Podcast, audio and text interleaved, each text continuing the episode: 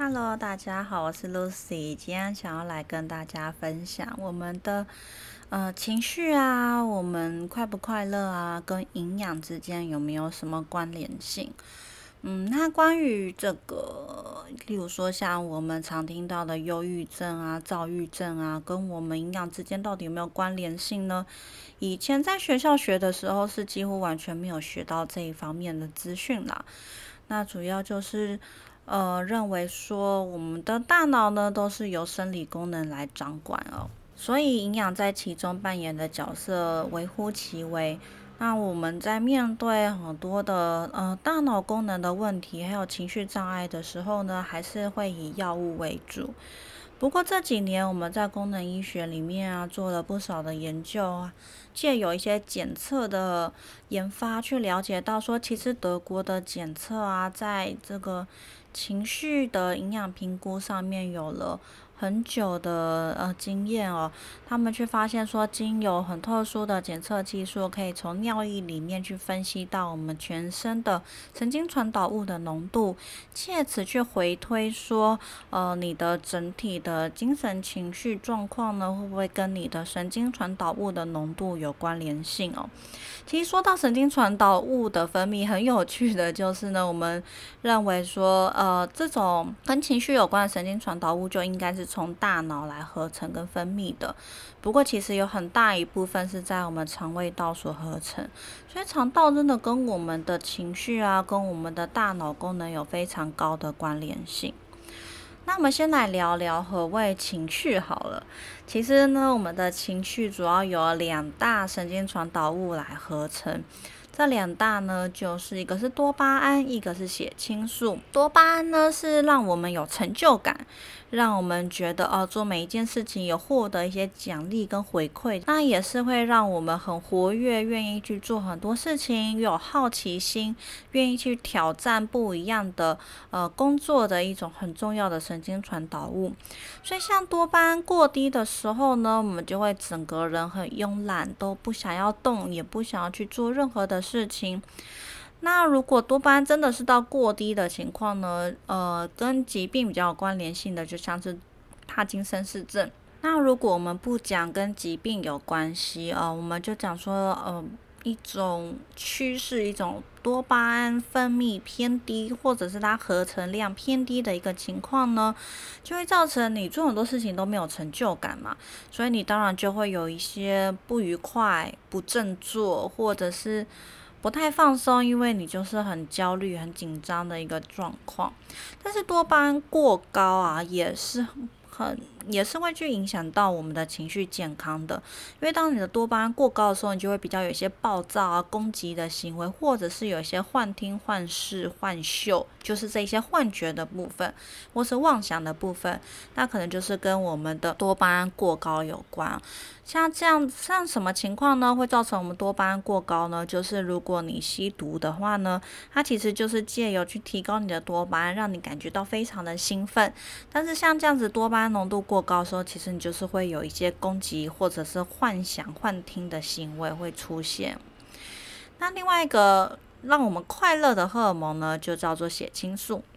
啊，有时候我会说，呃，它是神经传导物；有时候会说它是荷尔蒙啦。这两个名称我们都会去做使用。那会去让我们快乐的神经传导物呢，就这个血清素。血清素，呃。大家最常听到就是说，血清素其实是合成我们褪黑激素一个非常重要的前驱物。那血清素呢，平常是让我们快乐，所以血清素过低的时候呢，我们就会焦虑、会失眠，然后为整个人生失去了乐趣。它跟我们多巴胺过低有一点像哦，多巴胺是比较是在成就感的部分，血清素是在快乐的部分，所以呃，对我们来说的感觉是很相似的。那血清素过低啊，如果跟疾病有关系的话，那当然就是所谓的忧郁症。所以，当我们一般忧郁或是失眠的时候，开立的精神科药物就是去抑制你的血清素的分解。也就是说呢，你的血清素就会在你的大脑里面的浓度一直升高，回到呢你觉得快乐、你觉得舒服的浓度哦。所以呢，我们很常用的药物就是为了让我们的血清素浓度可以升高到正常的浓度。但这血清素也不是越高越好，也不是越高越快乐。其实，当我们血清素过高的时候呢，一样会有一些暴怒的情形出现，或者一些暴躁的感觉。那美国的一些专家特别提到一个字眼是路怒症哦，就是他在开车上路的时候会特别的暴躁，特别的愤怒。那这个也会跟我们的血清素过高会有一些关联性。就我们的情绪啊，呃，如果我们从生理的角度来看呢，它并不是单单的，就是取决于我们的主观意识，它其实跟我们大脑是否能够去合成足够的多巴胺、合成足够的血清素有关系哦。所以，呃，前阵子大家在探讨忧郁症，呃，去同理忧郁症的患者他们的一些主观感受的时候呢，我们就要在讲说，并不是你叫他快乐一点，他就快乐的起来，因为他很有可能他就是血清素过低，他整个人失去了快乐的感觉，他没有办法再重新振作。那我们从生理，我们从功能医学的角度来看呢，我们就认为说啊，可能是有很多的因素去造成他没有办法正常的去合成出足够浓度的血清素了。那当然，在我们大脑里面啦，除了这个多巴胺还有血清素之外呢，还有很多很多的神经传导物都会去影响我们的情绪哦。不过呢，我怕讲的太复杂，所以我们就先以这个多巴胺跟血清素作为主要的讨论。那多巴胺呢这一条路径呢，它除了本身是以多巴胺作为作用之外呢，多巴胺后面还可以去合成出正肾上腺素跟肾上腺素。那可能这也是大家比较熟悉的名词，因为肾上腺素就是提供我们短期战斗的一种神经传导物嘛，它跟我们的交感神经比较有关联性。那我们在嗯，上一集有提到皮质醇的部分，其实皮质醇它比较是作为一个整天生活、整天节律的一个呃内分泌物质。那肾上腺素呢，它比较属于一种短期的，就是当你到面对一些危机状况的时候，它会瞬间分泌出来。那我们刚刚提到多巴胺是会让你有成就感，那当你面对战斗的时候呢，多巴胺会去往肾上腺素以及正肾上腺素来合成。除此之外呢，大脑里面还有一些兴奋的物质，叫做富氨酸 （glutamate）。glutamate 是我们人体有一个非常非常重要重要的氨基酸。所有的营养师在当初学习营养生化的时候都有学过，glutamate 是我们身体里面转氨反应的中心点。Glutamine glutamate 是我们呃氨基酸转换的一个中心点，所以它在我们身体的量其实是蛮大的。那富氨酸呢，glutamate 这一个形式呢，它在我们大脑里面是一种兴奋性的神经物质，它主要就是让我们有学习还有记忆的功能哦。所以越聪明的人呢，他其实富氨酸的量会越高，去帮助他的这个神经的活化，啊让他可以。快速的学习跟大量的记忆，但是呢，这个脯氨酸它其实过高的时候呢，会去造成呃我们的神经毒性哦，造成我们大脑发炎的一些反应，呃，大脑发炎的路径会活化，而去造成了呃。那可能会感觉到自己很焦虑，情绪也越来越低落。我们以前有提到，就是呢，现代人呢，很多人是处于一个大脑没有办法正常放松的状况。所以，如果经由呃这个功能医学的检测评估，去发现啊，原来这个人是富氨酸过高，造成他大脑过度活跃，这个可能去。刺激了大脑一些发炎路径的活化，这个时候呢，这个人他也比较容易焦虑哦。那跟我们 glutamate 这个兴奋性物质做一个协调的另外一个物质呢，就是我们的 GABA。GABA 呢，除了是我们的这个呃在大脑里面属于放松的一种物质之外呢，它也是跟我们的副交感神经比较有关联性的。这个伽巴呢是让我们放松跟可以休息的一种很重要的神经传导物，它跟我们的 glutamate 脯氨酸是一个互相拮抗的一种物质，一个让你兴奋、让你学习跟记忆，一个是让你放松，可以让你好好的休息跟睡觉。所以，当我们伽巴过低的时候，其实也会造成我们的焦虑、恐慌的感觉。那有一些人呢，呃，精神科呢会去开立这个 BZD，就是二氮平类的安眠镇定药物哦。其实也就是，呃，适用于有一些人他这个伽巴分泌过低的时候呢，他就比较适合这一类的安眠药物。所以说呢，一般来说啊，当我们有一些呃，情绪暴躁，或是焦虑，或是不快乐的感觉，大部分都跟我们的多巴胺还有血清素有直比较直接的关联性哦。在精神科药物里面呢，都有去专门去针对如何去提高脑中的血清素，或是提高脑中的多巴胺呢，有一些对应的药物。那我们在功能医学啊，或者是我们营养师，往往通常面对到的不是真，还不是忧郁症，也不是呃焦虑啊，或是有一些攻击行为。有一些人呢，他其实就是突然觉得自己没有像以前那么容易快乐，觉得自己总是很焦虑，难以放松。也许你会感觉到跟我一样呢，就是我们理智上知道哦，这个危机已经过了。我处理的很好，也不会有一些后续不好的结果，但是在大脑的功能上面，就是感觉自己没有办法放松回来，没有办法再回到以前那个无忧无虑的自己，就会觉得很奇怪。我理智上知道我已经度过这这个危机了，但是我的大脑就是还是很焦虑。这时候很有可能就是呢，呃，你有一些这个神经传导物的合成出现了障碍。那也有可能是跟你的身体里面有一些发炎的反应，去让你的这些神经传导物合成变得不够平衡，或者是你有一些营养素过度被消耗掉了，去造成你很难再去进行这些正常的神经传导物的合成了。那我们在上一集关于失眠的时候呢，我们有提到，其实有一些很重要的营养素可以去帮助我们合成正常的血清素的浓度。例如说，像是维生素 B 三还有维生素 B 六呢，就是可以让我们顺利的把色氨酸合成成血清素，去让你变快乐的一个状况。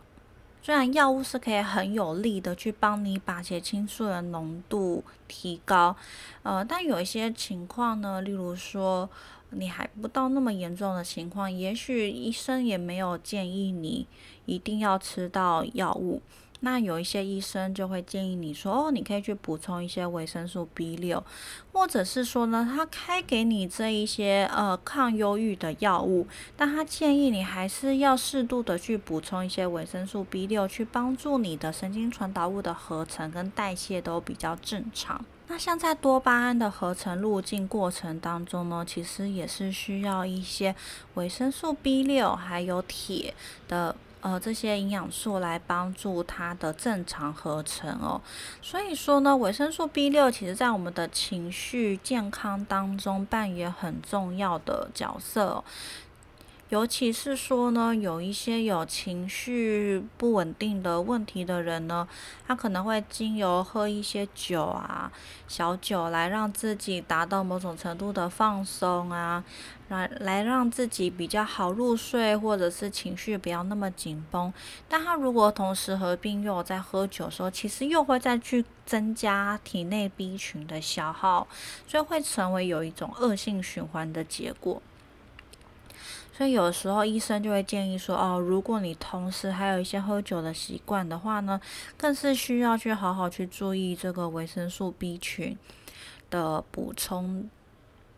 尤其是像维生素 B 三和 B 六这两个部分，那维生素 B 六真的在我们的呃这个情绪调节里面扮演很重要的角色，因为它除了是去帮助我们合成血清素还有多巴胺之外呢，它也可以去帮助我们把刚刚我们提到的这个兴奋性的神经传导物脯氨酸转成伽巴放松型的神经传导物，也是靠这个维生素 B 六来做转换。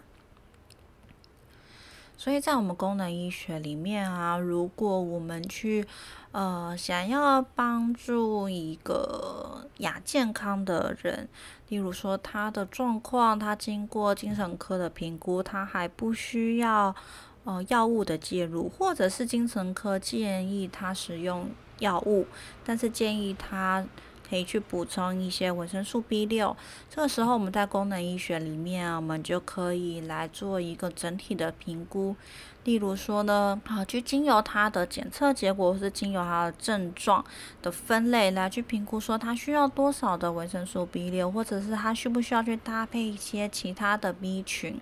去帮助它有一些呃这个营养代谢啊、能量产生以及修复脑神经的一些功能，或者是说呢，像我们上一集有提到。很多人的失眠问题其实是来自于大脑的发炎路径过度的活化。那这个大脑发炎途径过度的活化呢，不只会造成失眠，会造成我们血清素被消耗掉，会造成这个人不够快乐、焦虑或者是很忧郁的一些情形哦。所以说呢，去降低大脑的发炎反应也是一件很重要的事情。所以现在也越来越多医生就是蛮重视鱼油 EPA 啊 DHA 的补充，可以去降低他大脑的发炎，让他的情绪达到一个比较稳定的效果。但是在我们功能医学里面啊，我们有时候不单单仅仅是看这个发炎的结果，我们会很希望能够去找到它发炎的源头在哪里，因为很多时候啊，其实。发炎的源头是来自于这个人，他可能有一些，例如说糖尿病前期的情况，他有一些心血管疾病，或者是他有一些肠胃道的问题。他如果有一些肠道菌丛失衡的状况的话呢，他的肠道里面会有一些呃。轻度的发炎啊，那像我们上一集有提到，如果你肠道有一些菌虫失衡的问题，它也会去消耗你的氨基酸，它就会去把你的这些营养素去消耗掉，让你的大脑没有办法获得足够的营养。所以，如果在功能医学里面的话呢，我们不仅仅是去看说你的大脑有没有发炎呢，你有没有需要一些呃维生素 B 六或者是其他的 B 群帮助你的大脑正常的呃合成神经传导物跟正常正常的放松。我们同时还很重要的就是要去评估你身体有没有其他发炎的来源，像是刚刚有提到的糖尿病也是一种很重要的发炎来源，因为。我们用一个比较抽象的方式，一个比较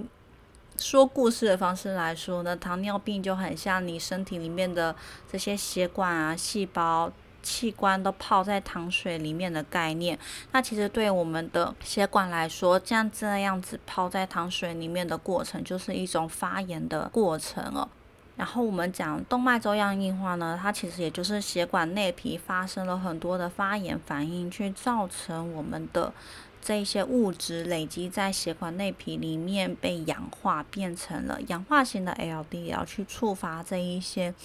呃动脉粥样硬化的变化。所以说呢，去矫正你的糖尿病，矫正你的心血管功能，矫正你的肠胃道。或者是甚至有一些人是有自体免疫疾病哦，自体免疫疾病也就是说你自己的免疫系统去攻击你自己的器官嘛，所以它也是一直不断的去造成大量的发炎反应。那这些大量的发炎反应呢，其实都会去刺激我们的大脑里面的发炎途径，去造成我们的神经传导物的合成失去了平衡哦。这时候也想跟大家分享一个我觉得很有趣的概念啊。过去其实我们以前在学校，我们以前在学生理学的时候，我们都觉得大脑是一个城堡，它是一个被保护起来、一个高高在上的一个非常非常重要的区域。所以我们会认为说呢，大脑会去自动调节很多营养素的进入，它会去自动排除一些有害的物质在外面，去保护我们的大脑。但近年来很多很多的研究发现啊，其实这个血脑屏障，我们说这个大脑的护城河。它的功能并没有我们想象中的那么的强大，它还是会去受到了我们一些营养状况的影响，去造成它没有办法让足够的营养素进到我们的大脑。那我们身体还是有很多的发炎反应，会经由巨噬细胞去进入我们的血脑屏障，去刺激我们脑内的一些呃发炎途径的活化，例如说去刺激我们的神经胶细胞啊，去造成进一步的发炎反应。所以说，呃，我们近年来越来越发现，原来我们的血脑屏障并不像我们过去认为的那么的坚不可摧，它其实还是会受到我们身体整体的营养状况、整体的健康状况所影响。所以说呢，呃，当然，我觉得了，情绪是一个非常非常复杂的议题，它牵扯的层面非常的广。你说，呃，精神创伤啊，或者是一些心理咨商啊，或者是。呃，我有听过一些呃，出生时的大脑缺氧啊，去造成这个大脑的生理功能没有那么的好，或者是甚至是有一些重金属的累积在大脑里面啊，去造成持续的发炎、持续的伤害，有很多很多的原因，像例如说外伤啊，或者是曾经开刀过，这些当然都会影响到我们的大脑功能，还有我们的情绪稳定。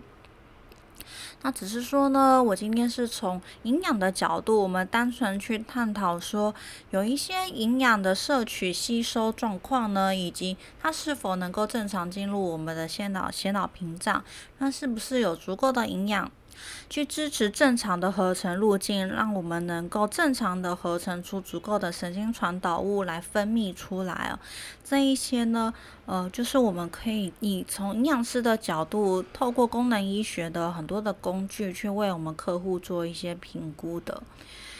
那我们最后来讲到，我们一开始有提到的，其实很多的神经传导物是在我们肠胃道合成，像我们的血清素就是。那大家知道，呃，如果你失眠或者是忧郁，医生第一个会开的药物大概都是，嗯，SSRI，就是去提高你血清素浓度的这一类的药物。但其实我们体内大概有。八十到九十 percent 的这个血清素是在我们的肠道合成出来的。那当然，它在肠道合成的时候，它是对我们的肠道放松跟蠕动是有很重要的调节功能。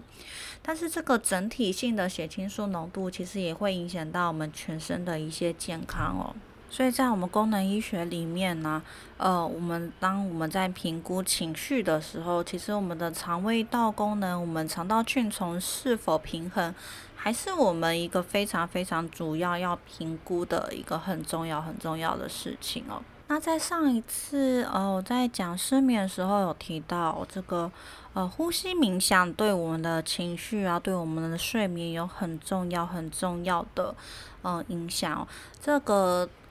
真的是我自己非常有切有亲身体会到的一件事情，像我自己平常在工作啊，很集中注意力，然后很忙碌的时候，我会发现自己几乎是憋气的，几乎是没有什么在呼吸的状况。那有时候下班已经整个人非常非常非常紧绷了，我就会提醒自己要做一些深呼吸，一些缓慢的腹式呼吸。